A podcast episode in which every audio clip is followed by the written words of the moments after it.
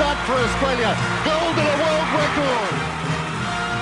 Now it's Donovan Bailey trying to pick up runners. Donovan Bailey is putting on a third. He's got it. 984, a world record for Donovan Bailey and a gold medal. A perfect score. 10.0 for Nadia Comaneci. A perfect score. The first time I've never seen anyone get a So in over 100 years, nobody's won as many medals at the Olympic Games in any sport than this great champion Michael Phelps. Usain Bolt sprinting ahead, winning by daylight and setting a world record 9.68. The wind is okay. How easy was that?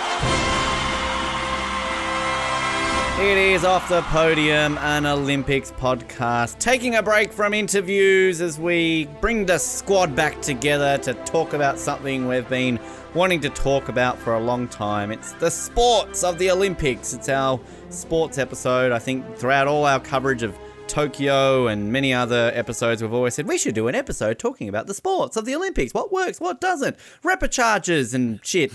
We're here to do it today because we are a show of our word, mostly. Uh, well, we'll see how that goes. My name is Ben, and as always, when I say bring the squad back together, I've got my two esteemed professional co hosts with me, including a man from Emu Plains who knows more about the sports of the Olympics than anybody else in Emu Plains, unless there's real like Olympic historians. I don't know the, the population quite. Anyway, Jared Lubix here. Hello, Jared. Welcome back. It's a pleasure to have you back on the show.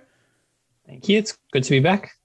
And uh, joining us all the way from the True North Strong and Free, from Winterpeg, from that place that looks the same and knows all about the sports, it's Colin Hilding. Colin, welcome back.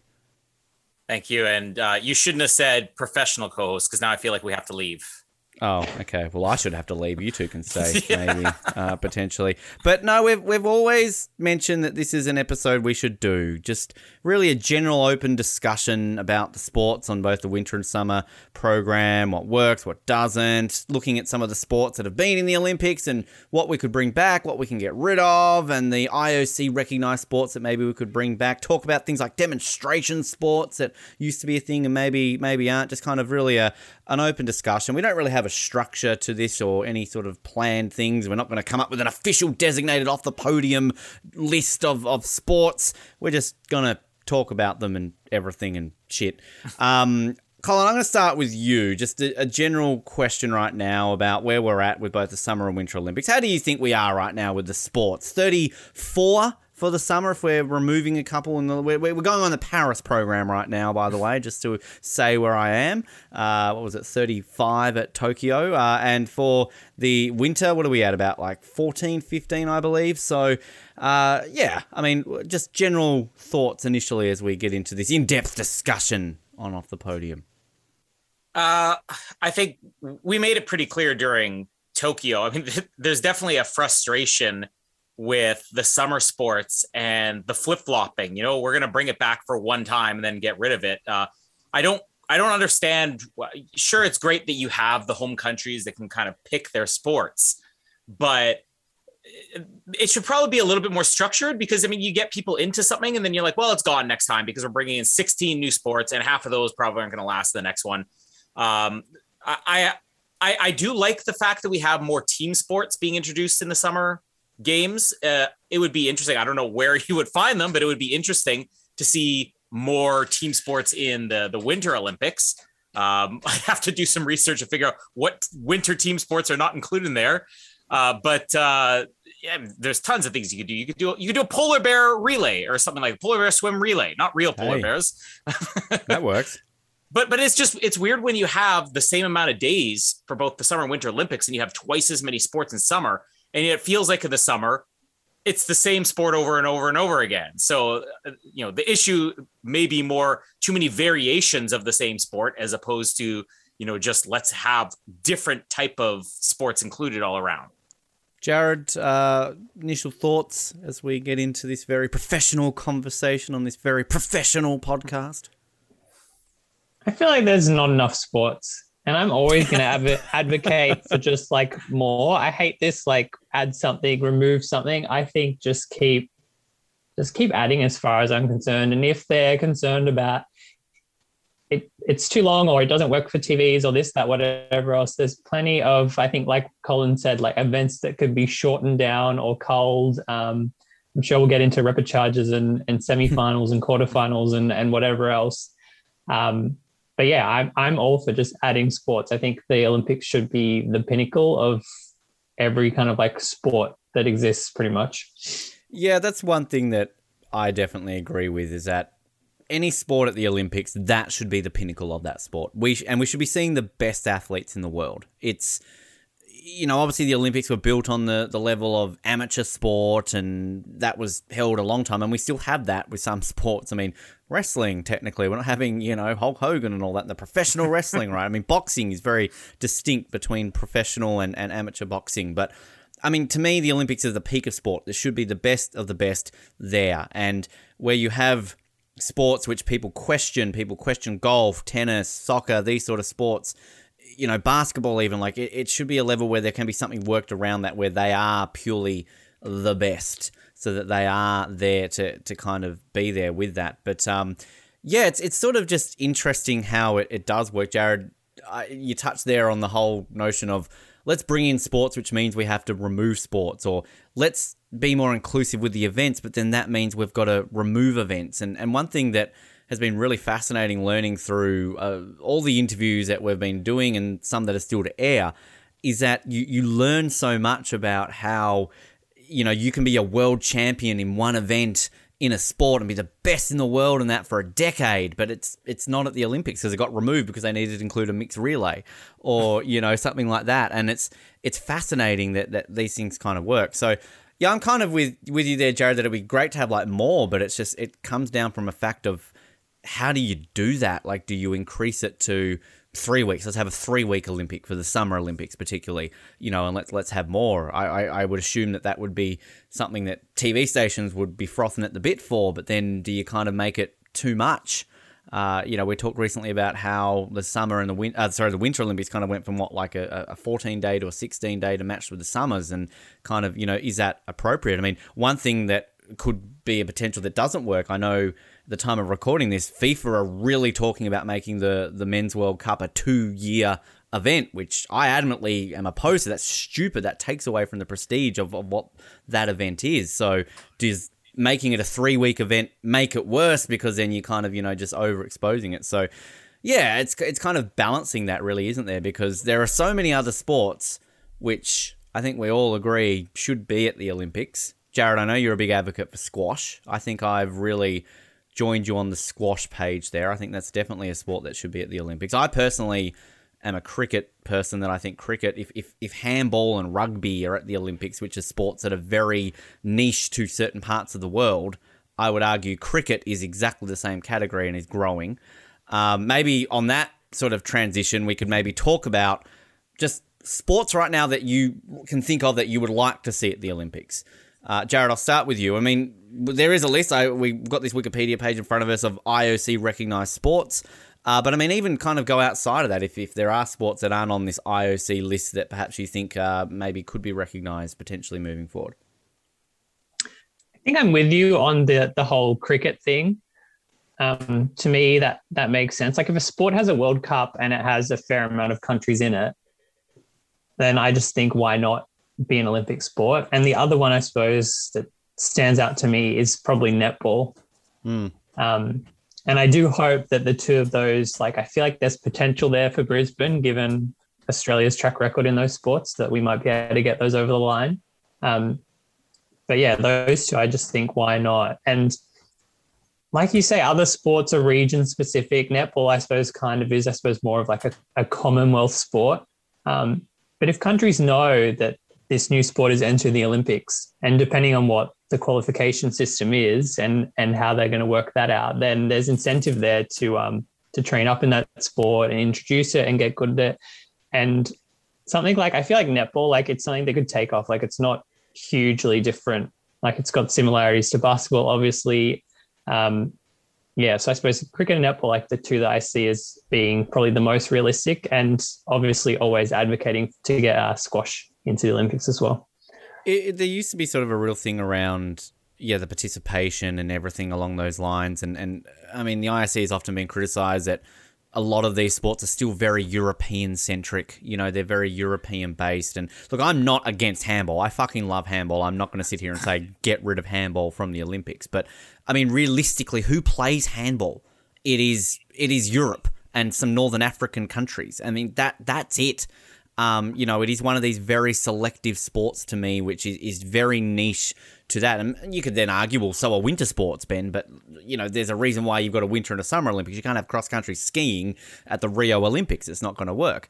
Um, but but then you you add rugby, which a lot of people are like, oh, rugby's not played, but rugby's booming around the world, particularly with rugby sevens. I mean, Colin, you would know that in Canada, like a, a non-traditional rugby country, but mm. it is very big there in Canada. We're seeing the US and I mean Japan. It has gone through the roof. They they held the last men's World Cup in 2019, and cricket is doing similar things, particularly with the form of 2020, which has really been able to make it more accessible to a lot of countries around the world. So and I think that's how you kind of can grow these sports is adding them to the Olympics uh, and kind of doing things along those lines. Colin, uh, I mean, sort of, we're going on tangents as we're doing off the podium, but I mean, the question was sports that you would like to see included uh, that maybe aren't included.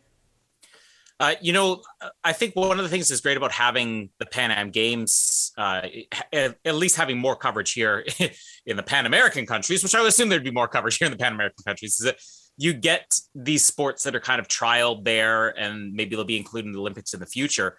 Uh, so I know that squash is uh, a Pan Am game sport here, which you know I hadn't even thought about that because it's not like it gets huge TV coverage here. But that would be a good one to include. Uh, one that I would love to see in the Olympics would be water skiing, and I don't understand how water skiing hasn't become an Olympic sport. Um, you know, it, it has everything that you would want. It's got excitement. It's it's it's, cool. It's uh it's got tricks. It's it's not too long. You know, you have a limited amount of time that each competitor gets. Uh, that would probably be top of my list. Uh, I have some imaginary sports that I love. To maybe we'll include those later. Uh, but uh, like dressage. Like dressage, yeah, that's not a real thing. Uh, but um, yeah, no, I, I completely agree. I think I, I actually this sounds really weird, but during the Commonwealth Games, you guys had to explain to me what lawn bowling was, yeah. and I'm like, this does not sound like on grass. sport. but then I watched it. I'm like, you know, I don't think I'd be opposed to this being in the Olympics. I mean, it's not going to be top of my list, but it's nice to have things that are, you know, uh, that are new, that are fresh, that aren't necessarily we invented a sport. Because I think that's kind of the problem I have, and it's probably different living, you know, your side of the world where it's a bigger thing. But that's part of the problem I have with like surfing is that it almost feels like, okay, well, this is a recreational sport that they decided here are some rules around that we can make it competitive.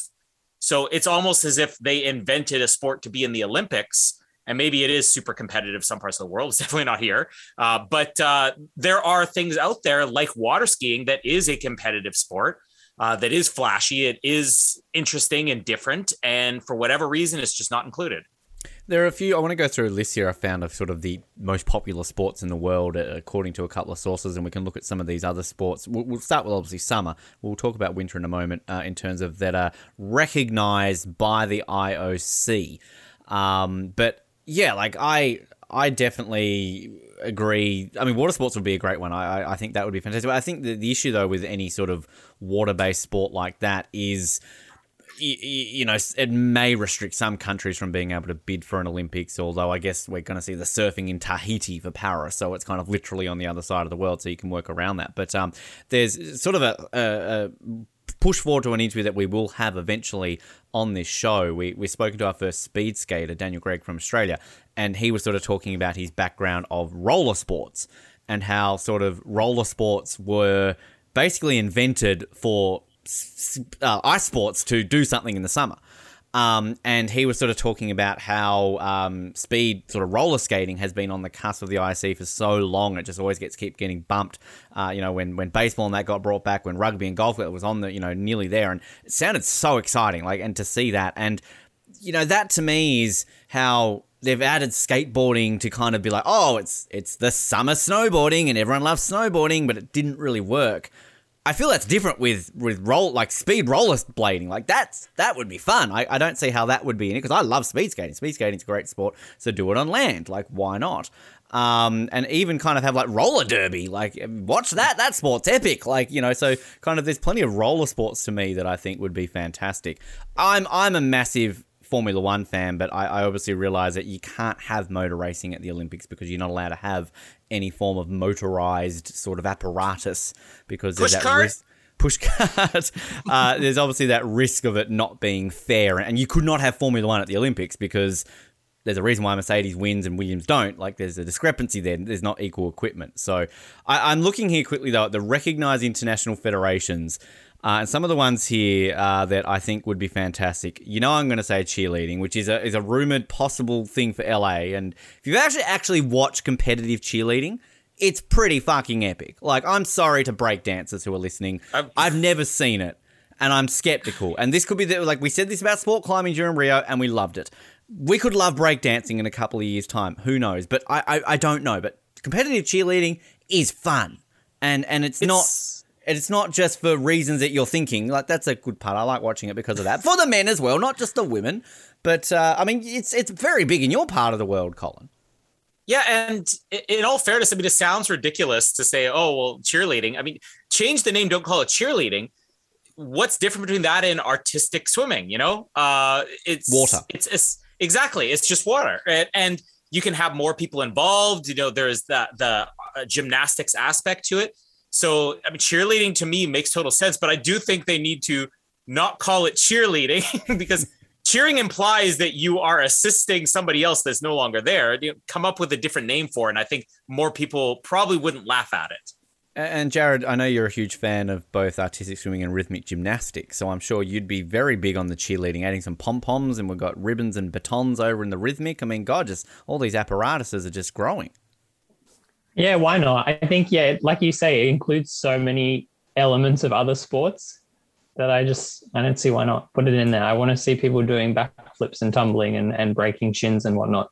the, the other ones here that like I, I kind of like here. So uh, flying disc, like um, you, you know, what's a Frisbee? frisbee? Ultimate frisbee. Uh, disc golf is actually fun. If you've ever played disc golf, that's actually really really fun.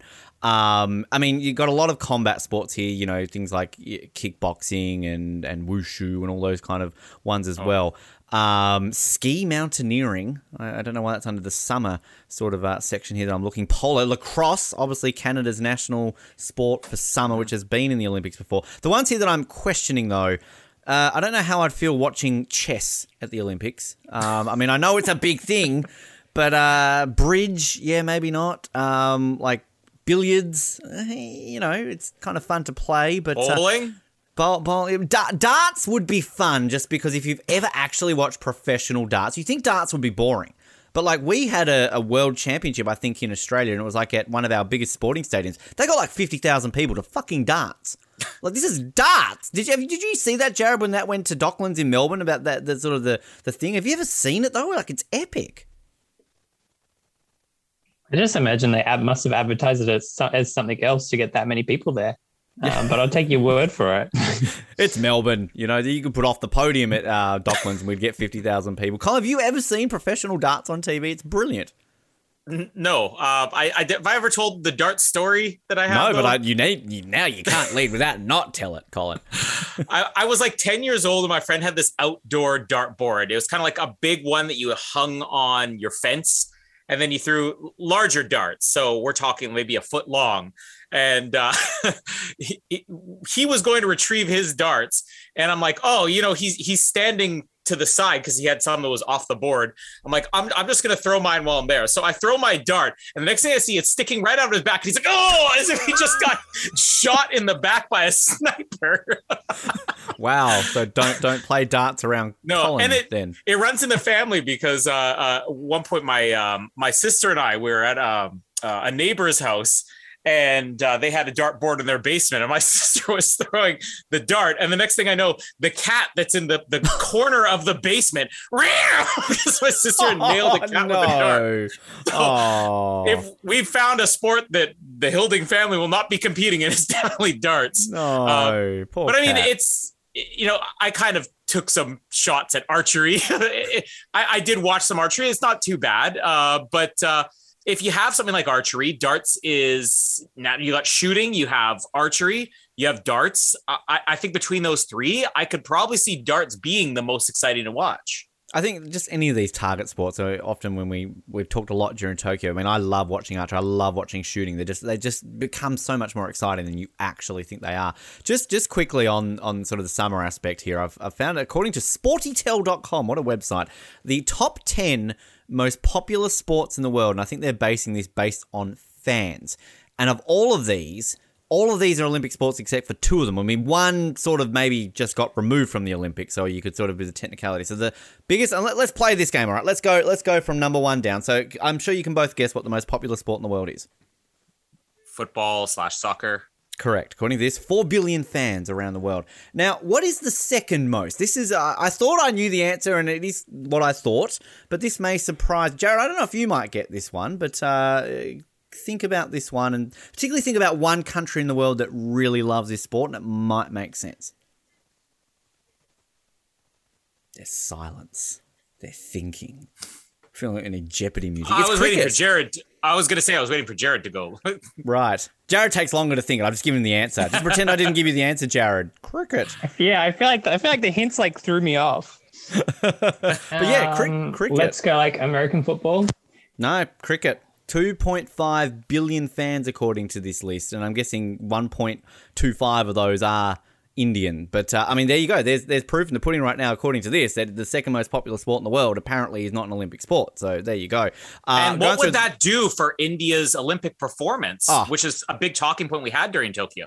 Massive, massive, and just I mean they're they're they're in talks right now. The, the big whisper is that they're in with a good shot for the 2036 Olympics. They've put their hand up, sort of as a sort of as a full country bid almost, and sort of the IOC are kind of listening. So, I mean, sort of talking about this almost like floating schedule with the sports, where it's almost a Commonwealth Games esque thing where you've got your core sports and you can kind of fluctuate with some of them. I mean, if cricket doesn't get included in LA, if cricket doesn't get included in Brisbane, if we've got an Indian Olympics in 2036, I cannot imagine that that wouldn't be the first sport that they put forward there. So, absolutely. Um, so I, we won't play this game. We're here all day. But according to, I, I don't believe this. Number three, field hockey. Two billion. like I get India's on there, but I mean. Field hockey? I thought basketball would be more popular than that. Field hockey, really? I, I, I played it, but I didn't think it was that. Only girls play that, Colin, right? Uh, Still not real hockey. That's yeah, well, according to this, uh, number four, tennis. There you go, Jared. Uh, number four, a billion fans, according to this. Uh, volleyball, number five, interesting. Uh, 900 million fans. Table tennis. I guess you've got uh, some very populous countries in the world who enjoy it. Number six, uh, basketball, only number seven. I always thought that was like in the top few, but obviously not. Baseball, number eight. Uh, obviously now not an Olympic sport. Rugby, number nine. And uh, number 10, golf. So uh, there you go. so some of those make sense to me. Um, I'm really surprised hockey's not in there because it's not like it's just a North American thing. I mean, when they've had strikes uh, here, when the NHL's had strikes, there are players who will just go and they can play in the European leagues. I mean, European leagues is huge. And it's similar to volleyball. I, I would think hearing volleyball being that high was unusual, but then I think about the fact that almost all of Team Canada or American teams or whatever, they make their living by playing professionally in Europe. So hockey and volleyball, Europe alone, I thought would have, you know, bumped those ones up a little bit. Yeah, and look, this is one of those things where like you'd probably find hockey, ice hockey on a, on another list. It's kind of it's obviously not perfect. It's not something that you can completely rank. But I, I've seen lists where yeah, ice hockey is in sort of very high up there, and I mean basketball. I, I've seen that as number two, number three because it's a similar thing with Europe and North America. I mean, basketball in Europe is is huge, massive. Like a lot of the players who don't make the NBA will go to Europe, and sort of it's growing a lot more in this part of the world too. I mean, volleyball, for example, is just not played here in Australia. Really, it's it's sort of not something there. I've, I mean, according to the rest of this, so you've got eleven to twenty five. Ice hockey's not even in the to the top twenty five according to this. I mean, they've got Formula One at eleven, but I, I mean, how do you classify that though? I mean, I Is would more say motorsport. Uh, no, because skiing's on this list at number 24. so, but they've got um, MMA, for example, um, badminton, Um, shooting at number 20. I mean, shooting more popular than skiing? I wouldn't believe that. Lawn bowling 26. Yeah. I, yeah, I, I don't know how that plays. Um, and just quickly, while we're on the summer one, so it's, it's interesting looking at this list of discontinued sports. There's literally only one discontinued Winter Olympic sport, uh, and there's got to be at least here 20 summer. Um, but I mean that includes figure skating and ice hockey, which obviously switched over to Winter Olympics. But uh, one of the ones here, tug of war, which I say bring back tug of war. Come on, you know why Isn't is that There's- that, that new show Squid Game? Is that a tug of war show or something? Because I, I- keep seeing all these tug of war memes and that Squid Squid Game show. Can somebody explain Squid Game to me? Because I feel like I just woke up yesterday and this has just hit the world. Jared, have you seen what is Squid Game? What is it? I have. I feel like it's like I don't know, the Hunger Games crossed with just all those types of shows. Like I don't know, just a competition show where where people die. Oh, where people die, right? Yeah. They die doing the tug of war. Yes. Yeah. Pulled over the edge. Seriously, I thought this was like that Tiger King show where it was just kind of like you Oh, know that's people horrible. doing that. But um, I'm seeing croquet was uh, discontinued from the Olympics. I'd, I'd be down for some croquet. Polo, I think I mentioned that before. Uh, water motorsports, uh, so it has been there. Field handball, interesting. Um, and equestrian vaulting. What's that? Is that like gymnastics with a horse? and it yeah, it's amazing. They just do like gymnastics and dance routines like on the back of the horse. I don't Really? know why they why they I- got rid of it. I was imagining like the gymnastics vault where the horse is running and then it springboards up in the air. the pommel horse is literally a horse. um, seriously, I need to see this. That sounds epic. Better than dressage. Like, come on. Um, and that doesn't include demonstration. So these are actual like medal sports.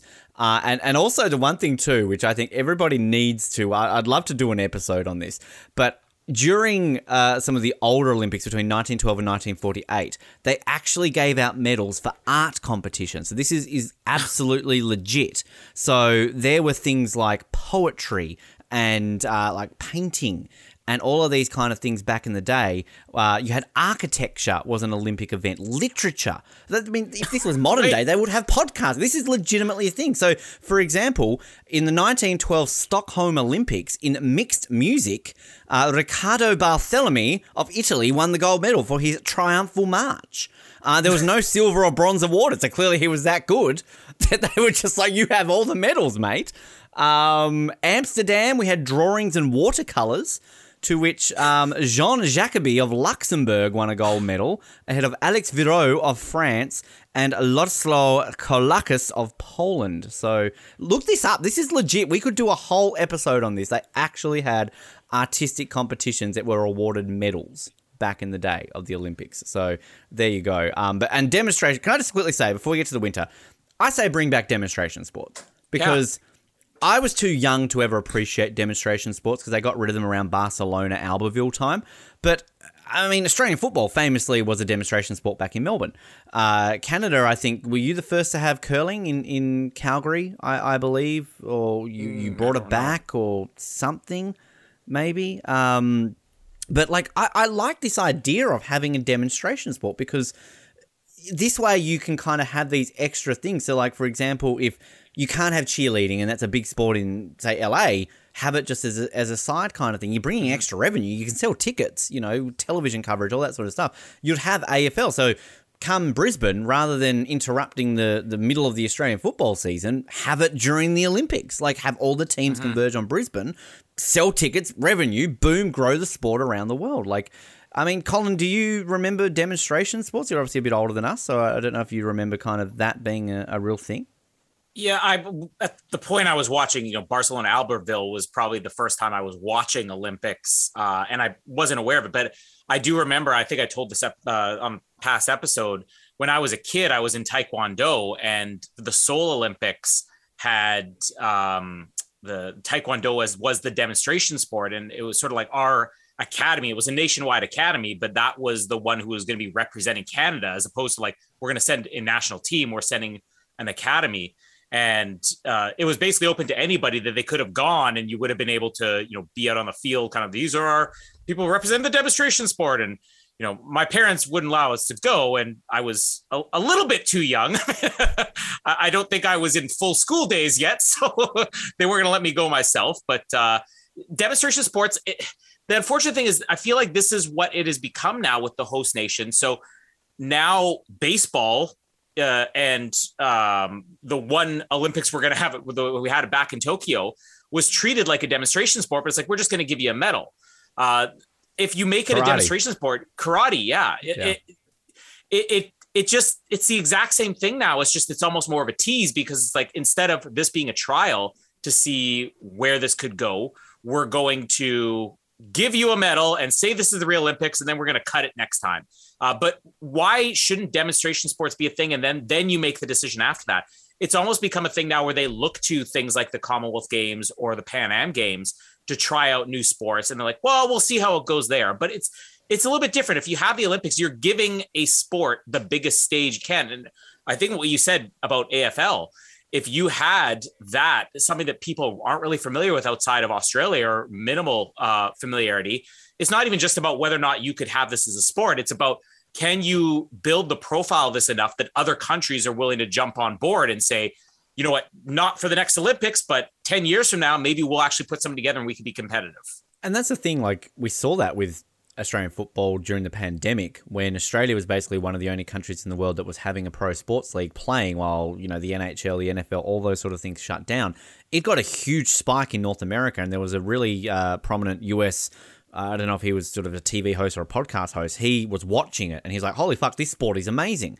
And then it went through the roof. Like all of a sudden, North America, like I, I did stories when I was in Canada about the sport in, in Canada and they were sort of talking about how the numbers just like their website basically blew up because people were watching it on TSN at two in the morning and kind of all this sort of stuff. And what is this sport? So yeah, it, it can definitely work that. Jared, I mean, demonstration sports, where do you stand on, on that side of things? I agree with Colin. I think it should be. It's almost should just be the the test run for for the next time the Olympics roll around. Um, a chance to kind of iron out the kinks. I think it just feels weird adding stuff straight into the Olympics without without testing it first. Like I feel like uh, skateboarding. I although like they've got the X Games and other things, like it may have been better to have that as a demonstration sport and then see how annoying it was with all the kids. Um, but yeah, I'm all for it. I think I just think it's something to test what the public are going to watch, what what you get viewers to at the if people can buy tickets, what people are more interested in, um, and then scheduling wise and and qualification wise, it gives you more time to sort of work that out whether it's going to be worthwhile or not. Because it's it's interesting looking. I mean, a, a lot of demonstration sports have obviously famously gone on to be. I mean, taekwondo. Colin, you bring that up is obviously now a, a full sport. But just looking here at some of the demonstration sports in the summer that we've had. I mean, American football, Australian football, ten pin bowling. I remember that was at the Commonwealth Games in 1998. Absolutely fucking loving watching that. Thinking like, wow, this is a Commonwealth Games sport, and they've never brought it back since. Um, Gaelic football. That's a great sport if anyone's ever watched that. Hurling. That is an amazing sport. Seriously, and that's not vomiting Hurling? before you. It's not that. It's not. It's it's it's it's kind of like Irish Ireland's version of lacrosse. Um, it's it's amazing. Seriously, it's it's violent. It's brilliant. It's Irish. It's amazing. Watch hurling. um, roller hockey, uh, weight training with dumbbells, and water skiing. And also, I love this. So at the 1990 Paris Olympics, because a lot of it was conducted alongside the 19, uh, sorry, the 1900 Olympics, the 1900 World's Fair. So a lot of sports that were sort of demonstrated at the World's Fair were then technically classified as Olympic sports. So you had angling. You could have watch fishing live at the Olympics right back in 1900. Ballooning, fantastic. Cannon shooting, firefighting, kite flying. Come on. um, surf life saving, motor racing, motorcycle racing, water motorsport, and my favorite, pigeon racing was at the Olympics in 1900. Come on, bring back pigeon racing. Um, I want to talk about the winters because I mean the, the greatest ever demonstration sport happened at the Winter Olympics. Can we just take a moment to talk about ski ballet? Um, the, this sport is amazing, uh, and apparently still is a very big thing. We have a guest coming up who basically talked about she competed in all forms of freestyle skiing growing up, which included ski ballet. So, uh, I mean, Colin, is this a thing that actually, like, have you ever seen ski ballet like in Canada as, as a thing, or is this just Never. one of those ones that does randomly pop up on your Twitter feed? Ha! Remember this was at the '92 Olympics or '94 Olympics? No, I've never seen it. I don't know of any leagues here or national championships, but it, it, would, it definitely sounds fascinating enough that I'd like to check it out. If there is a league out there, then uh, I'm going to Google it and I'm going to follow it. Well, actually, it was at 92 and 1988, so it was Calgary that brought it into the world, Colin. So, uh, Jared, I'm sure you've seen the fame. There's a you, they, uh, even I think the IOC literally did something on their Twitter page recently where they were like, "Check out these five discontinued demonstration sports." I mean, I'm sure you've seen that clip, but this is amazing ski ballet, Jared. So good. I don't know. I feel it. Look, it looks like they were gearing up for it. 88 and then 92. Like, why is it? What happened? What went wrong? Surely Lillehammer. they ran it twice. It was bound to Fucking happen, and then I also blame been- Tonya Harding. Yeah, of course. Who who who doesn't? Um, but other the discontinued so the demonstration sports we've had so bandy, which actually is kind of it's like an ice hockey, isn't it? But it's with a ball, right? Is that what bandy is, Colin? Do you, Jared's I, not? I thought you said Bambi, and I was No, thinking but- deer, I'm pretty. I I think it's like a Scandinavian version of ice hockey, which is played with a ball rather than a, a puck. Um, they actually had disabled skiing as a demonstration sport. Obviously, they put that across to the Paralympics. Ice stock sport, don't know what that is. Um, ski joring sounds fun. Ah, that one. Yeah. Did you did you read up on ski joring? no, I don't know, but I my need to know what what is They're, it. they're never going to do it. You know, they're never going to do it again. But it's basically dog sleds. That would be the best way Ah, of well, they've got it. sled dog racing underneath it, so is that kind of like a Well, a- the, the ski joring it says could be done with horses as well. So Oh, I, I, wow. I think it sounds like I would love to watch that, but obviously there's reasons why they wouldn't include that now. Um, speed skiing, which I think sp- sells itself. That sounds amazing. And winter pentathlon. I mean, come on. You know, I'm on board with that. Um, and also during the Youth Olympics back in 2014, they had ice climbing.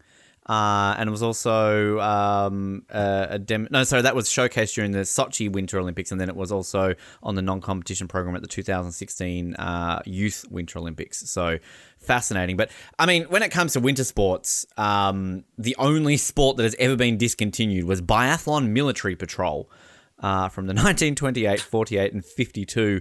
Uh, bring back biathlon military patrol. That sounds Oh. epic. But S- so wartime. I, I guess I mean this kind of you know I feel I just you're the winter guy, Colin. Obviously, you're more of a winter country. Are there other glaring winter sports that really outside of any of those demonstration sports could be a thing? Like, I mean, is there one that people are always like, you know, the winter version of squash? Like everybody, it should be at the Winter Olympics. Why isn't it at the Winter Olympics?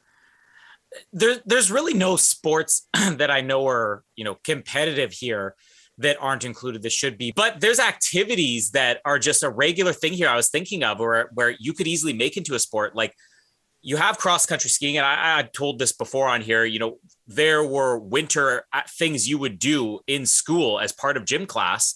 Curling was one of them that we did as part of gym class. Uh, another one was snowshoeing Oh, and cross country skiing being yeah, and cross country skiing was the other. So I thought to myself, I'm like, curling's an Olympic sport, cross country skiing's an Olympic sport. Why is snowshoeing not an Olympic sport? I mean, you can make a race out of it. There's things you could do. Uh, the one that uh, is is more it would be difficult because again, you'd have to look at climates and stuff like that.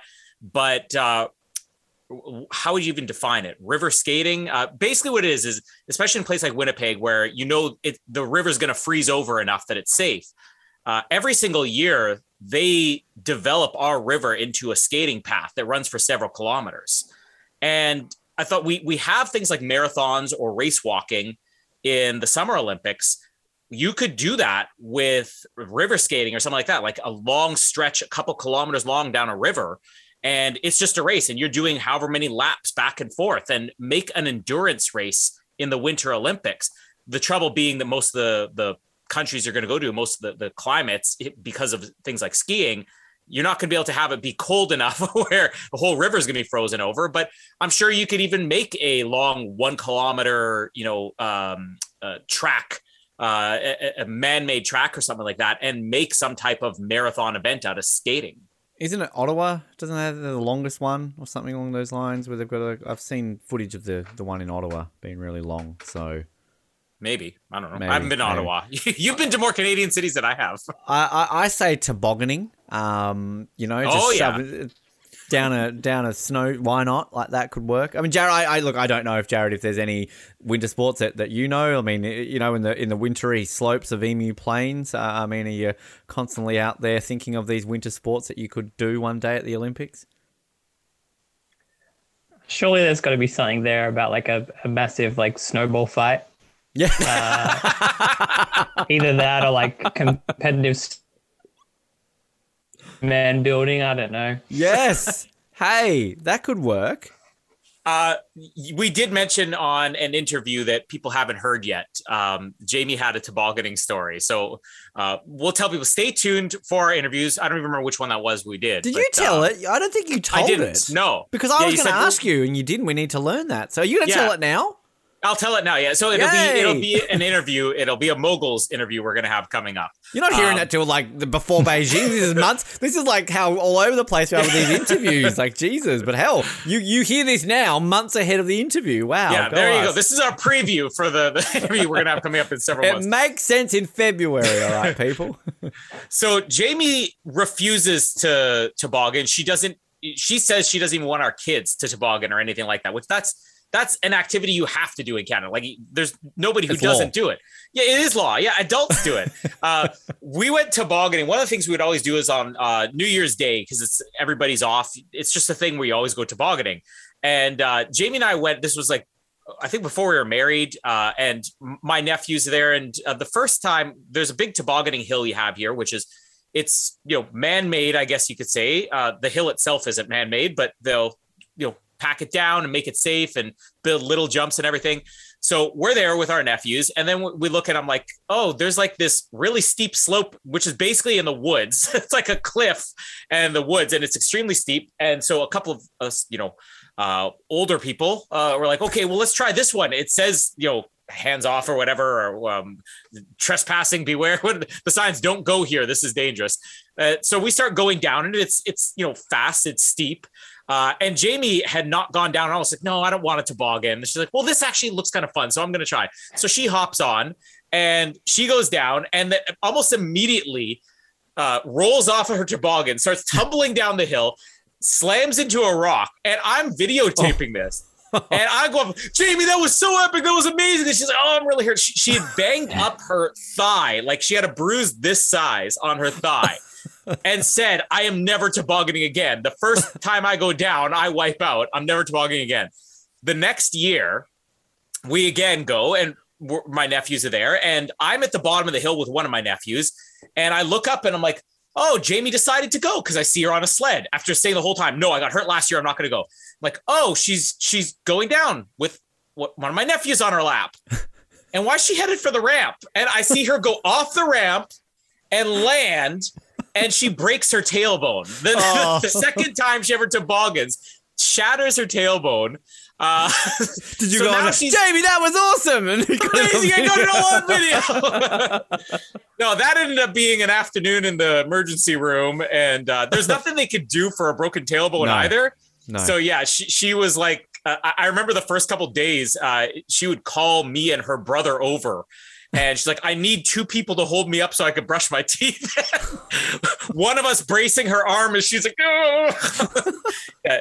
But it was epic. It was great. I got it all on do, you, video. do you still have the video of this? Can this be something we first- share on our social media? I'd have to dig it up, but I would have the first. I, I didn't have a camera on me for the second one where she broke her tailbone, but the first one I probably do have it somewhere. Maybe we'll share. By the time the next Olympics comes up, maybe I'll be able to share it. J- Jared, have you ever been tobogganing before? What are you saying, Jamie? Uh, missing out. Have you have you seen snow before, Jared? I lost my glasses. Yeah, I feel like that's like an Australian thing. Maybe not in Tasmania, but in New South Wales, everybody goes on ski camp in like year six. Right. Oh, because I, I remember I had family. Uh, my family lives in sort of out your way in Penrith, and I remember my aunts and, and family coming down once during winter, and we took them up the mountain because it snows on our mountain, and you know very rarely at snow level, but it does. Uh, and they had never seen snow, So like this was a thing where like you know you took them up there and like oh my god snow and they they brought like an ice cream container to take some with them and then they put it in the freezing you know it's just gonna be a block of ice in like an hour. oh no, it won't be. It's white and fluffy. An hour later, it's like yeah, I told you it's just a block of ice. like it doesn't work that way. You can't keep snow. It's not a pet. Um, but. I, I, I need to see this video. I mean, the, the one time I went tobogganing, there's video footage of it. It's when Leah shoved me down a hill in Salt Lake City, right? And I fell off, and then she turns to these kids and is like, "It's all right, he's from Australia," and then kind of, you know, my my tobogganing story. Um, I, I want to talk about sort of structure of, of events because this is one thing I know that Jared we've talked a lot about things like repechages and and semis and quarters and and let's have fifth to eighth place playoffs and all this sort of stuff. I mean, I think this kind of goes back to your point, Jared, where you're like, let's have more sport. And it's all well and good to kind of pad the schedule out by, sure, like if you, you get eliminated, you want to play for 12th place. Whoop de fucking do. And I know we've got some of these athletes on the show who will say, like, yeah, I want to do this and all that sort of stuff. And I've maybe come around a bit on repechage, the idea of it, because when somebody explains to you, like as an athlete, like you can be eliminated in five minutes and like you've worked four years and you're out in five minutes, I'd like a second chance. Like, okay. But at the same time, if you go to the if you go to Wimbledon and you're out in round one because you played, you know, Rafael Nadal, you don't just get to go back and have a second chance to go back in the game, do you? So um, I mean, this is just a broad question because we can talk about this itself for, for like an hour. But Jared, like, are there certain things that any sports come to mind when it comes to this as well? That like, do we need a better structure? Like, get rid of repechages, get rid of fifth to eighth place playoffs, and you know, you could clear up a whole section on the Olympic sports calendar to include squash because you don't have all these wasted playoffs and repechages and things like that. Yeah, preaching to the choir here. I think I just don't the the playoffs. I can almost understand more than the repechages. The repechages just they bug me so much because it's because it's rowing right, and it takes forever to begin with. I, I don't get this whole like you've been training for four years and your Olympics is over in five minutes. If you're in the hundred meters, you've been training for four years and your Olympics over in ten seconds. So good point. I just think in a sport where surely in rowing to me, it doesn't seem like a sport where there'd be massive variance in if you ran the same race like 10 times, majority of the time you're going to get the same result. Whereas if it is something like the 100 meters and you run it 10 times, I feel like you're going to get a lot more variance in like where people finish. So if you're going to have repechages, put it in the sport where there are these minimal differences between placings, not in this these sports that take forever to start off with. And then also it's not really going to change much the, the one thing that I I get confused with repechages are in I think it's like taekwondo does it, judo does it, mm-hmm. where it becomes more of like a medal work. Like if you lose a quarter, let's go into a repechage system to then make like no. Like to me, if you've got a knockout system, if you're in a quarter final, if you win, you're through to the semis. You lose, you're out. There's no second chance in a quarter final. And I think to make it easier. Like, well, actually, no, not make it easy because you're then going to have the increase in the medals. Boxing's obviously unique. You make the semis, you lose, you just win. There are two bronze medalists, right? I, I can see that, but I also kind of like the idea of a bronze medal match because, mm. as we've heard from a lot of athletes on this show, you kind of put more on the line in a bronze medal match, don't you? Because if you make the gold medal match, of course you want a gold medal. But you know if you lose, you've got a silver medal. You're still an Olympic medalist no matter what a bronze medal match. Like you on the line, you don't want to finish fourth. Yeah. Like fuck fourth. Canada does that enough. Like they don't care for it more. So I, I don't get these repechage systems in these combat sports where it just becomes complicated. It's like you lose a quarterfinal, so you go on pot B and pot C, and then if you draw the red donkey, then you'll match the blue donkey, and then if you win that match, you've got a 71% chance of winning a medal. So let's draw a number, read the alphabet, learn Finnish, and boom, you're a bronze medalist. Like it's just, it gets confusing for the people watching at home. Don't get me started on the Omnium in cycling. Like, I don't need a physics Nobody degree. can make sense of that. I don't need a physics degree to understand how you win a fucking Olympic medal. All right, like it's just just stop it. All right, like 100 meters, you, you you're either fast or you're not. You're Italian or you're not. Simple. Um, Colin, I mean, same question to you, but I want to throw the prospect of mixed events for you, Colin, because you know oh. you love your mixed relays. Look, I first of all, let's talk about the mixed relays. I mean, this kind of falls in what we were saying about let's eliminate some of these redundant. Oh, here's a bonus sport for a sport we've already seen. Um, but it is messy to watch. And I, I think th- the difference we have in opinions is that you guys like the messiness and the unpredictability, whereas I don't like the fact that it's like, well, what's the point of watching it when you you can't really call anything and, and it's all about strategy and the strategies don't really make any sense because none of these countries are competing. It's something that couple Olympics down the road, maybe they can wrap their heads around. But it's I, I know I'm not alone in this because I've read a lot of commentary of people saying like, yeah, that I even remember when they aired the commentaries like that was uh interesting. Uh, but th- that's something you can easily eliminate and free up room for sports. Uh, the same thing with repechages. Uh, I actually completely agree with Jared with um, uh, what you were saying about comparison because I was going to say the exact same thing. The, the 100 meter, the 200 meters, why aren't they using it there? You know, there's a good reason why. Obviously, I think the thinking is in rowing is that there is some, you know, variance, right? Maybe the water is not quite as still, but it's it's no different in sprinting the wind. You know, the, the, the wind can change. Uh, when you have a system that works in sprinting, why not keep that? Why isn't it the fastest time? Is there that much of a difference from one race to the next on what the time can be where you can't just say, all right, well, the top two qualified from this race and then the the third place i'll have to see if their time you know uh, uh, holds up once we're done all these heats and canada loves rowing but i'm getting tired of watching three hours of coverage of repechages well there's other sports that could be getting tv coverage just because oh well it's it's one of our sports so we have to watch all this. Uh, boxing the same thing you said. This i don't understand all because there you have no different there's no variance of what could be contributing. The environment doesn't change. Nothing changes from one fight to the next. So to have it in judo doesn't make sense to not have it in boxing and you're 100% right we already have a gold medal that's won by a winner and we have a silver medal that's won by a loser now we're going to have two bronzes that are won by losers. And I'm not calling them losers in a derogatory way, but now only one out of four medalists won their medal. Yeah. Let the bronze be something you fight for.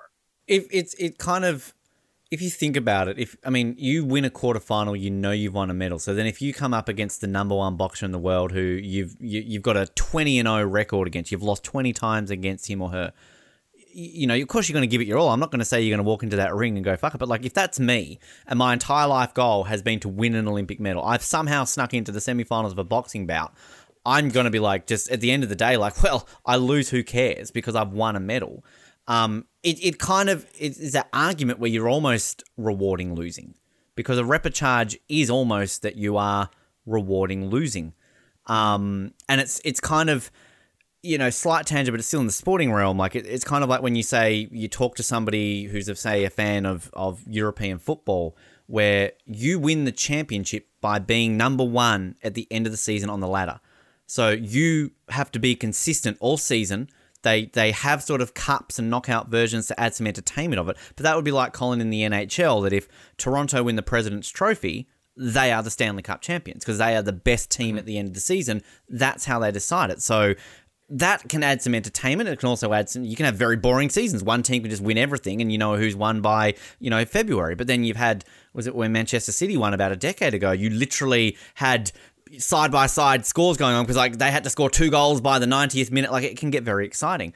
And then you have people who look at say the North American model of sports and the Australian models of sports where if if again Toronto get the President's Trophy, but then they go out in the first round of the playoffs well, it's kind of like, well, is that fair? They were the best side all year, but then, you know, any team can beat them on the day. I prefer that model because yeah. I think at the end of the day, if you are the best team, you should be. I mean, we saw it with Tampa Bay.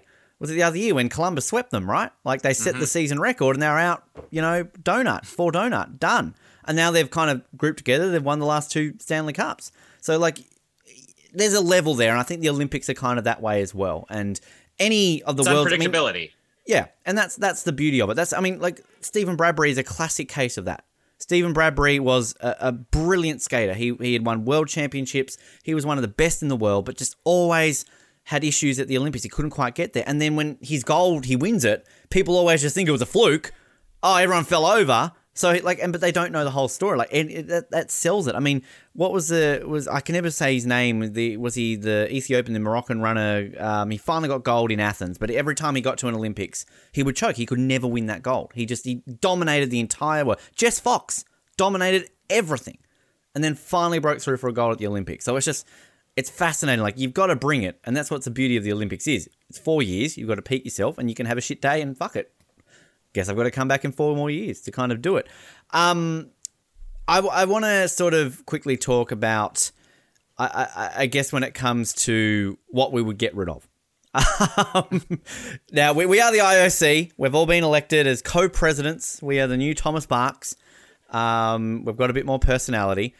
Um, what are we getting rid of? Uh, let's start with the summer, a bit easier. Um, I'll start with you, Colin. Uh, I mean, are, are there sports? Uh, we talk about it a lot, and it can be events as well.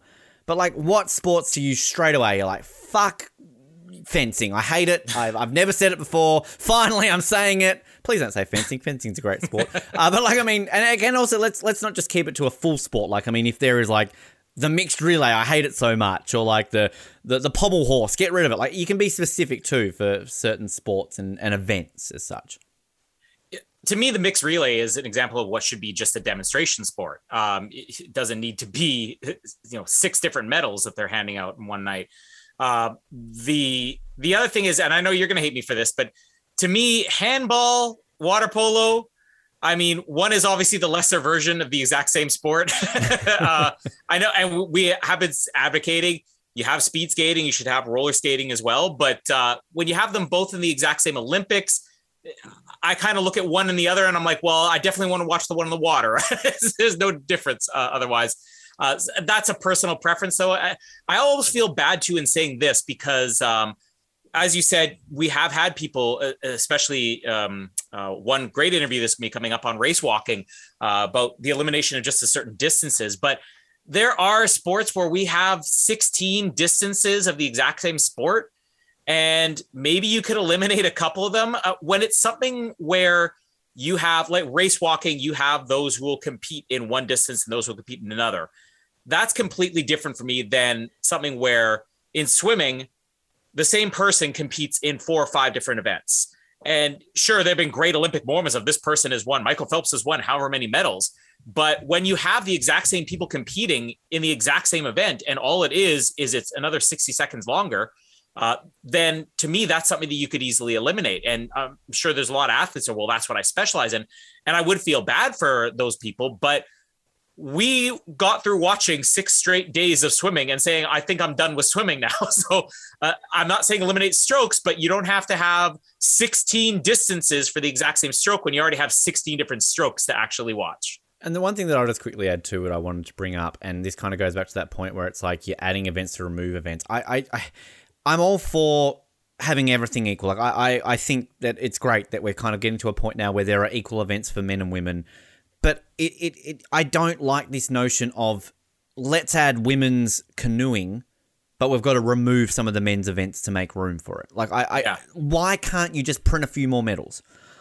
Um, and just like include it. Like we're seeing that with the mixed event for race walking, which Evan obviously is the interview you're referring to. Like, why do we need to scrap one event just to bring in another? Why can't you just add it?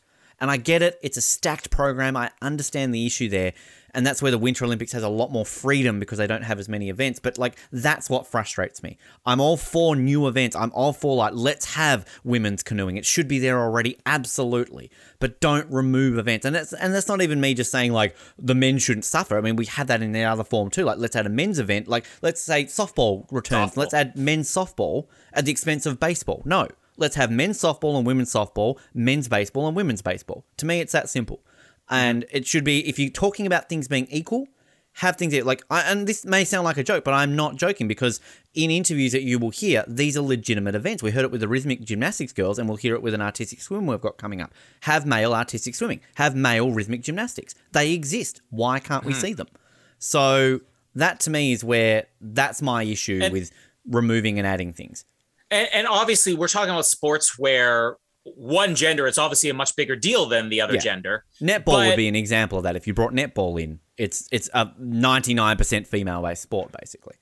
and, and then you could say I'm not going to say it's 100% the same way here, but you could say the same thing with hockey. Uh, we interviewed um, Sami Jo Small last year, and she was talking about we're talking only within the last 25 years. Yeah, she didn't have a female league to play in, so she was one of the only the only girl playing in a male league.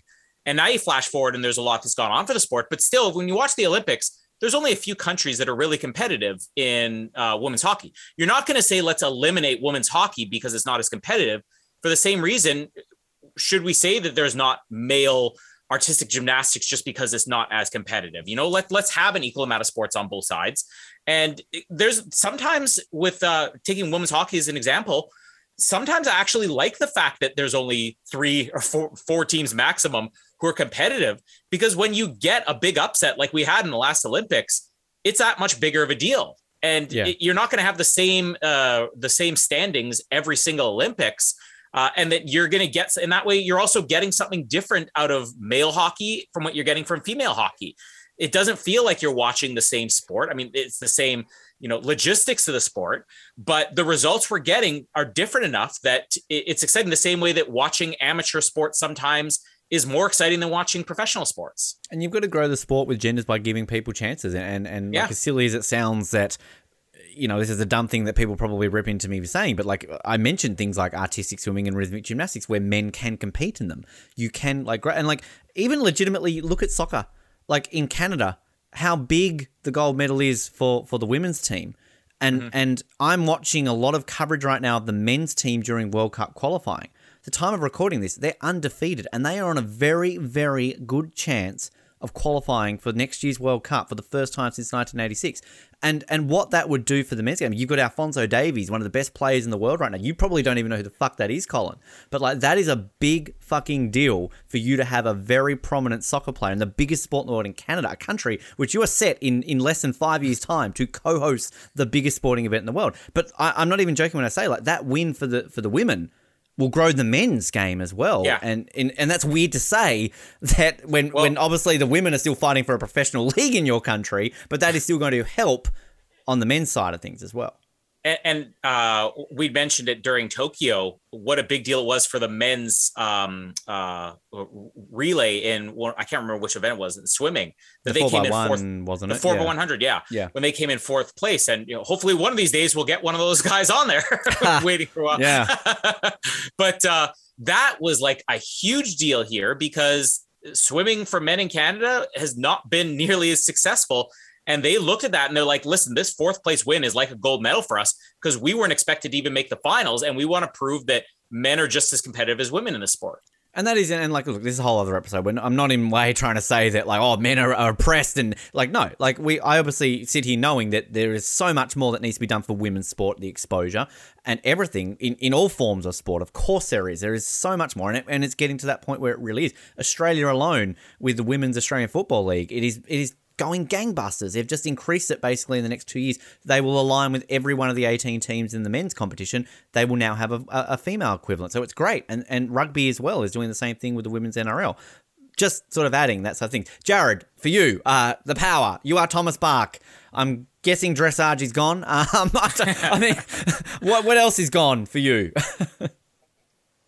Uh, skateboarding is is out. It's a revolving door treatment for skateboarding, or at least if it's staying, it's not having two events. I'm sorry, Street and Park, they were the same thing. What a joke! It's gone. Um, sailing, we're we're cutting down the program for that. Um, if they want to keep all their different classes of laser and whatever and this that whatever, then they're not having five races of each or whatever. They can have two three races of each. I feel like they're the two in my mind. The the other thing, and this isn't a removing thing, but this I have an issue with is um, from the kayaking. Um, sorry, the the slalom. You cannot have this stupid rule that you're allowed to have one person represent your country in this sport. Yeah. It's that was to me was like the biggest issue with the Olympics this year that you could have the top two athletes in the world, and then because of this rule, only the top athlete in the world goes, and the second best athlete isn't allowed to go from like this stupid rule.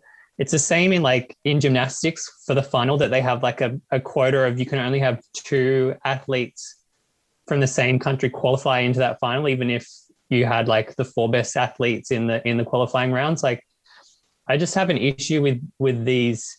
I'm all for having quota spots to start with for the event, but they need to be fair so that realistically the top three athletes in the world, even if they're from the same country, all end up on like the podium. Hundred percent, and I mean, Colin, you know that well and truly when you talked to Andi Naude, didn't you? That that kind mm-hmm. of like what Canada has like the ten best mogul skiers in the world, but you can only send three, right? Like it's yeah, yeah. I, I, I, that's yeah, I completely agree with that as well. Um, yeah, I, I, my biggest thing is not maybe getting. I mean, yeah, I just don't get dressage, but I mean, it's popular, right? Um, like, I think to me, it's more of a case of going back to my point about making it so that the best athletes, and this is the pinnacle. So, like, I mean, look, you're never going to get rid of soccer at the Olympics because it is the biggest sport in the world. It deserves its spot at the Olympics. But my biggest thing around that, though, is that the World Cup is the one sporting event that technically eclipses the Olympics in terms of size, revenue, pro- everything, popularity. So that is where I have a, an issue where, like, I generally don't care about the men's soccer at the Olympics because it's the under 23s with two or three senior players. Yeah, if you then start saying like, you know, Cristiano Ronaldo, Lionel Messi can come and play in the Olympics, it's a full squad, then it's like, well, what's the point of the World Cup? Maybe come up with some sort of agreement with FIFA where like you just you take soccer out of the Olympics, but then somehow like can add it as like the World Cup doubles as the Olympic. I don't know. That probably sounds dumb, but like have something where it kind of works that way to make it there. And I think like people complain about golf, people complain about tennis I think have it so that you come to agreements with both federations where this is a thing where you are guaranteed to have the best athletes in the world. Have it be it equal ranking points to a major, equal. Pro- I don't know how you could do that. I mean, a weird example of that is the the major domestic motor racing competition in Australia is called the Supercars, and obviously we had the Australian Grand Prix for Formula One, and for a very large portion of time, they would bring the supercars to the Grand Prix because all the bogan rev heads want to go watch supercars. I don't give a shit about these hoity-toity Formula One people. But for the most part, it was just a, a non-championship event. So these drivers would go along and like, oh, I don't really care. They finally made it a full event for for points and everything, so people took it more seriously.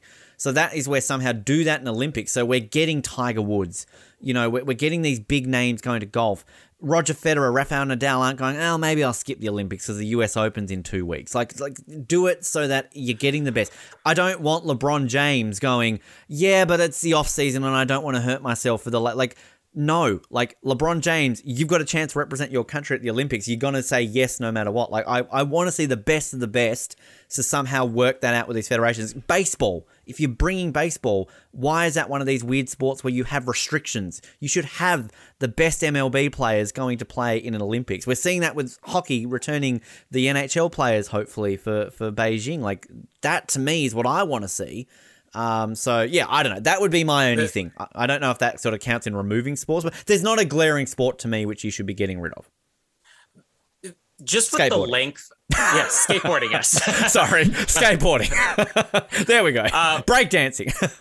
but but I think there is also a difference when we're we're talking about um, you know hockey and basketball, where you might have a world championship, but uh, it's not like it's an every week thing. And then tennis and golf, where the the professional league is these same people competing every single week. And i think that's where the stakes really get lost in golf and in tennis is that there's really no difference between wimbledon and the us open and the olympics. Very few differences.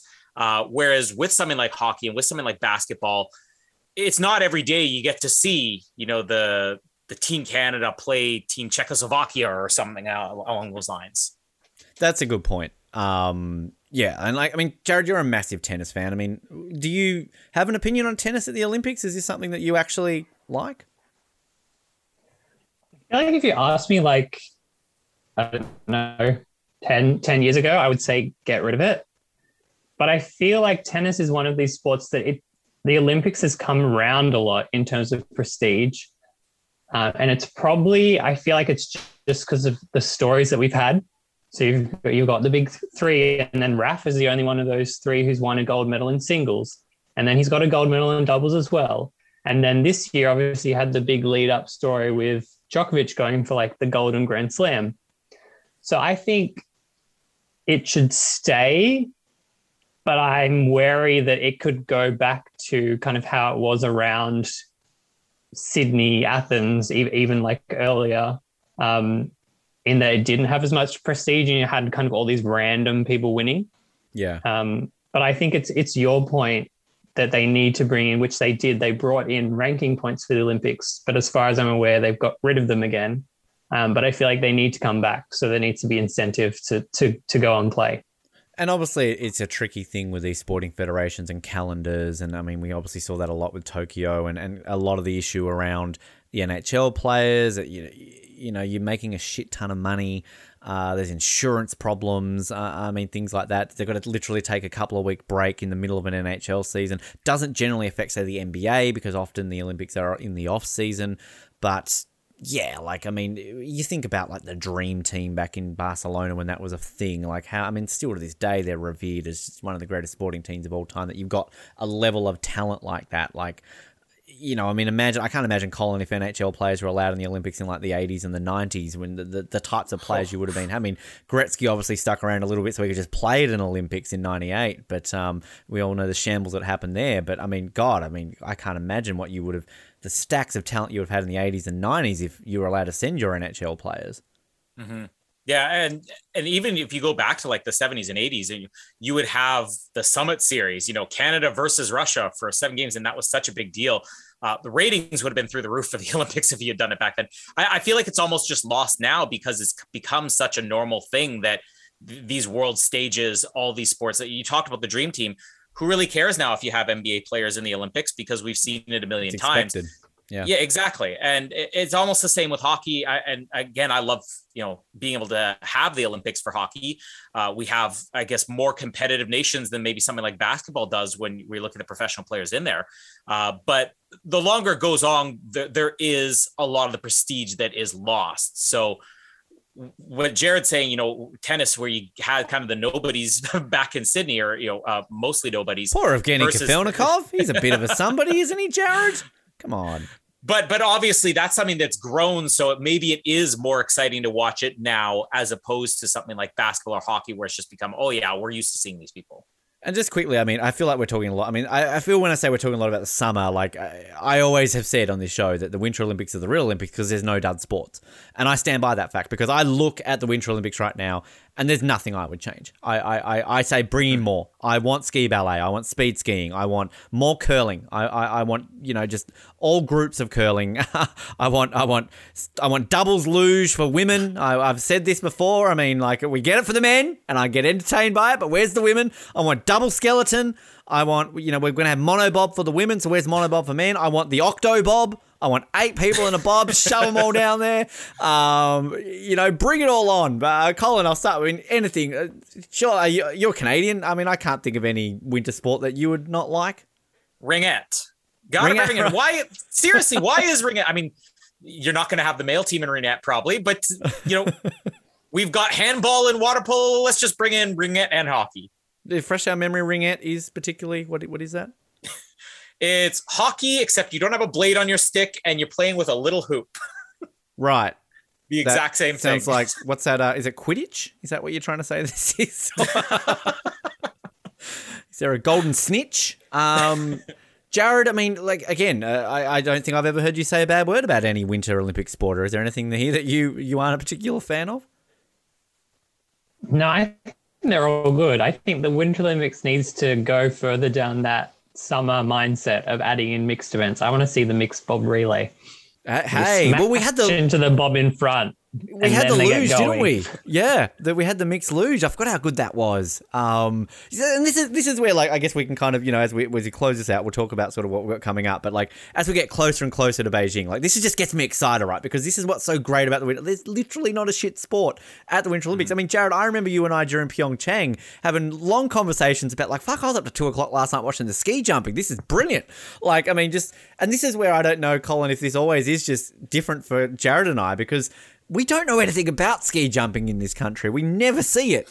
like we, we never see curling. Like you've got the curling channel, uh, you know, showing back to back coverage of this is my broom, this is my you know rock. Whereas like us, it's like this is the most foreign thing we could ever see. So, I mean. I don't know where I'm going with this. I'm just getting excited for Beijing. Colin, I mean, how are you feeling right now? We did the Beijing episode last, but Beijing's coming, people. Get excited. Yeah, I mean, all these sports are are on network TV every single weekend. Uh, so it's it's cool that I get to follow them leading up to the Olympics and kind of see where those world standings are because there's enough interest in here. Uh, but you're 100% right. There's nothing that I don't like watching for the Winter Olympics. Uh, you know, there's a few that might be a chore. I, will go out of my way if there's nothing else on. You know, handball, uh, field hockey, the the the consolation prizes of better sports. But uh, but with the Winter Olympics, uh, the only time I don't want to watch something is if I might go through a year like or an Olympic year where I'm just done with it. You know, alpine skiing, I was really into it at one point, and then I, I think it was during the last Olympics. I'm like, oh, I just don't want to watch alpine skiing. Oh, I'm gonna skip it this time. So uh, I might have every once in a while something come up and say, yeah, I'm kind of over that this year, but by the next Olympics, I'm going to be back into it again. Well, I mean, God, no. I just give me it all right now. I load, load, load my plate up, Jared. Like, come on. Like, I mean, and this is the thing. Which I'll just go back to to ski jumping is that I, I, I could be wrong here. I, am assuming there are other winter sports that Australia's never had an athlete, but I know Australia's never ever had a, a, ski jumper. So, I mean, we, we could be on with a chance here, Jared. If we just somehow do something well enough in this country, there could be a quota. Like, literally, the IOC every year could just be like, why does this Australian quota for the Winter Olympics in ski jumping never get filled? Uh, like, it literally could be there. We just might have to jump like 10 meters and we're in. So, like, we need to look into this, don't we? I think so. It's just oh, ski jumping's just such an odd sport. I don't get it, and that's why it's so fun to watch. I'm like, what is what is the skill going into this? Like, you can't tell if they're going to jump far or not. I feel like the commentary doesn't really cover the technique heaps, and you're just like, yeah. oh, that looks like it's going to be a good jump. Oh, it's terrible. Oh well. Next that's, person up the ramp. And that's the beauty of it too, because like on paper it should just literally be like who can go the furthest, but then you've got to get judged in the, in the air, which I always find fascinating. That's why I'm so in love with it because it's just like literally should be who goes the furthest. It's javelin. You just who can throw the furthest, right? Like boom, your skis landed there further than the other guys. You're the gold medalist, but no, you could like go a kilometer further than the Swiss ski jumper, but because you moved your arm in flight, you get a deduction. Um, Colin, do you know anything about ski? Do we need to research this more? Do we need to, Jared and I, we do a commentary of this during uh, Beijing, folks. I'm, I'm locking it in. it's also one of the ones I, I love to watch the most, but Canada, as we've discovered on here, also doesn't have a great presence for ski jumping. So this is the what we're going to be rooting for anybody Canadian or anybody Australian, uh, if we even have them in there, uh, but yeah, I don't I don't understand the rules of it either. To me, I'm looking at it as like, whoa, like, the worst person. I'm like, they flew like Superman, you know, that, that give them a gold medal. Uh, I remember seeing this comedian um, years ago, and he was kind of mocking how during the Olympics, everybody becomes an expert, you know? You don't yeah. know anything about it. You're watching diving, it's like, oh, I saw a splash there. There's no way that you got a gold medal. You don't have that with ski jumping. Like nobody can make sense out of it. It's like he went 180 feet and yet somehow, oh no, oh, the, the, he's going to have to go back and work on his technique. I'm like, what? He just flew 180 feet. and this is why Nordic combined is so fucking great because not only yeah. do you have ski jumping, you have cross country. But I, I will say, and we'll we'll talk about this during the Olympics. Just like modern pentathlon is amazing, and they should combine the modern pentathlon, combine the Nordic combined. So when you ski jump, you have to yeah. land and straight away go for your 15 kilometer ski. yeah.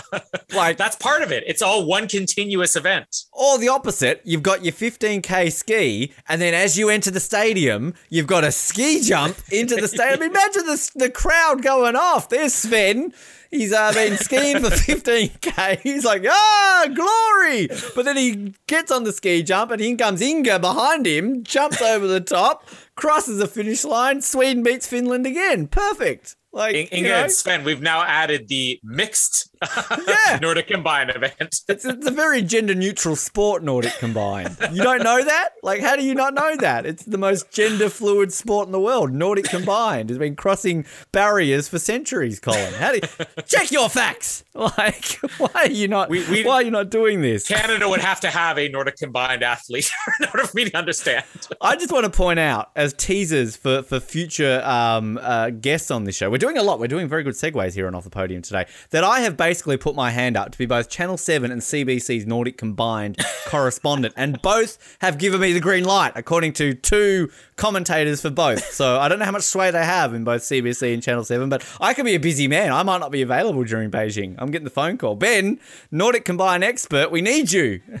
All right. I'm on the plane.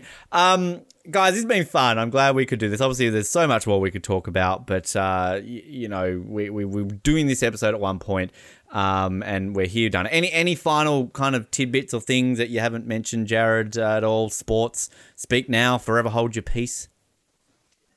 Now, add more sports. No cap.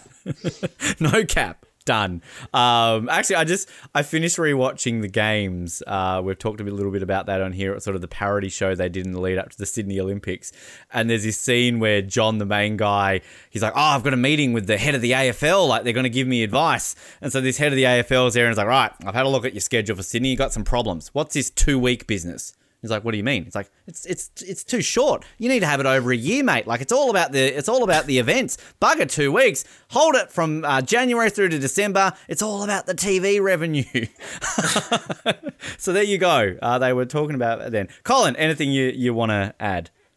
No, just the, the only thing I missed out on is we're talking about events that we could potentially be competitive in. I mean, Hey. anybody from anybody from Winnipeg, snow shoveling is an Olympic sport. Winnipeg dominates. There you go, Jared. What's Emu Plains event? Riding emus? Yeah, probably that or um, either uh, making Nanaimo bars. hey, hey. All right. And as soon as they interest, uh, introduce incest into the Olympics, I'm in. Oh, Tasmania's specialty. Yes, Tasmania's special. Oh, wood chopping. I should have gone with that one, Ben. That's awkward. Uh, Went with incest. Okay. Stereotypes.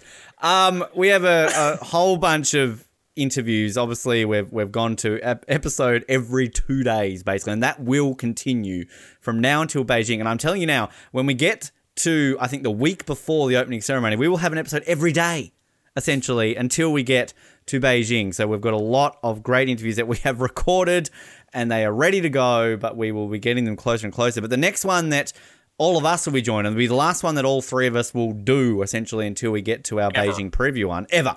Ever. Jared's had enough. He's still just not over the whole chair throwing thing. He's get over it. Um we're going to do, and this is, I'm so excited for this episode because I think on all our podcasts at some point, we've done some form of rankings episodes. Jared, even on Euros Vision, we technically ranked things and kind of predicted and everything along those lines. So we're going to do our first ever off the podium ranking episode, and we're going to rank the Olympic medals, all of them from uh, Athens. In no, no, we're going to start with Lillehammer in 1994 through right to um, Tokyo. I mean, if Beijing releases their medals between now and when we do that episode, maybe we will include Beijing, but uh, we'll see how we go. Now, we haven't come up with a format. I don't know if we're going to sit here and do vetoes. That'll be too long. So maybe we'll just kind of do a quick fire, like my 18 to 13 is this, and we'll kind of do it from five. But I'm excited for this. Uh, Colin, I don't know if you've ever been one to kind of look at medals and go, oh, that's pretty. Or you just go, oh, well, I'm never going to win one. I don't give a shit. But, uh, I mean, any any thoughts on ranking the Olympic medals from 1994 onwards? Yeah, I, I think we've occasionally gone over every time you get a new medal in the mail where it's like, oh yeah, I kind of like that one. Oh, you know what you should get next? You should get Athens and uh, so on. Uh, I, I, I do think your format worked, so let's just settle on that now. Um, No vetoes. Just this is I'm not my doing list, this is your 34 list. hours of this. What's our average? And somehow Antwerp still found its way in there. I don't know how that happened, but uh, yeah, it'll it'll be interesting because I, I think in my mind right now, I can picture half of the medals and the other half I have no memory of whatsoever. So there'll be some refreshers going on. So right now, if you if you had to guess your favorite or your least favorite, do you want to give us any spoilers? Like, should we look out for a sneaky Torino uh, high up? And oh, I really don't like the London medal. It's shit. No, I'm. Uh, I, I I already mentioned uh, one of my favorite picks in the the previous speech that I just had, so that'll give a spoiler away if anybody was paying attention, which they probably weren't. Never do to you, uh, Jared. Uh, are you excited? Uh, I don't think you've really been on a proper ranking episode for, with us outside of uh, our Euro Euros Vision ones. I am excited. I'm excited to tear some medals to shred that, that deserve it. Like there's some some bad designs out there. Like imagine that all that hard work and effort, and then your gold medal's crap. Like really, is it even a gold medal if it looks bad? Um, but there's some good ones out there as well. Um, I feel like my opinions have changed on some medals over time. Like things that I originally thought, oh, that's like ugly and unusual. Now I'm kind of like, oh, but like it's unique. So um, it'll be a good one. If we ever run out of ideas and we do the Commonwealth Games medals, that in itself is, is some shit piles. Look up Glasgow and Melbourne for some shit Commonwealth Games medals, people. Uh, I will say I own every single replica medal now from 94 onwards, so I can have visual aids to help you guys during this. So you're welcome. But that is coming soon. If you want to stay up to date with everything, I, I was gonna. s- I have to add. I can't wait to hear the noise level of Ben wearing every single one of those medals. And hey, so who are clink clink clink? all right. Well, as we go with every single medal, I will One put it around my neck. I'll be like having neck issues. I'll be like, guys, I can't get to the microphone. now Michael Phelps feels basically from that point. I actually wonder if I've got more gold than Michael Phelps now. Probably do. In your face, Phelps. You had to like swim for like 20 years and train and shit. I just bought them off Wish. So Wish Simple. too. I think it was Wish. These One are the highest websites. quality medals. No, it's eBay and not with DH Gate. DH Gate. That's better than Wish. Um, and eBay. So there you go. That's how I got them. Uh, Facebook, Twitter, Instagram, off the podium. Stay up to date. We've got some amazing, amazing interviews coming up. And of course, also subscribe on all the good podcast channels out there. Search for Off the Podium, and that is how you can stay up to date with us. Jared, always a pleasure. Thank you very much for your insight. I'm glad you could finally talk about how much hate repechages. Yeah, I'm sure I'll bring it up again in the future. And Colin's about to answer a phone call, so quickly do it and bye, Colin. Goodbye. and uh, my name is Ben. This is Off the Podium. We'll speak to you next time. Good night.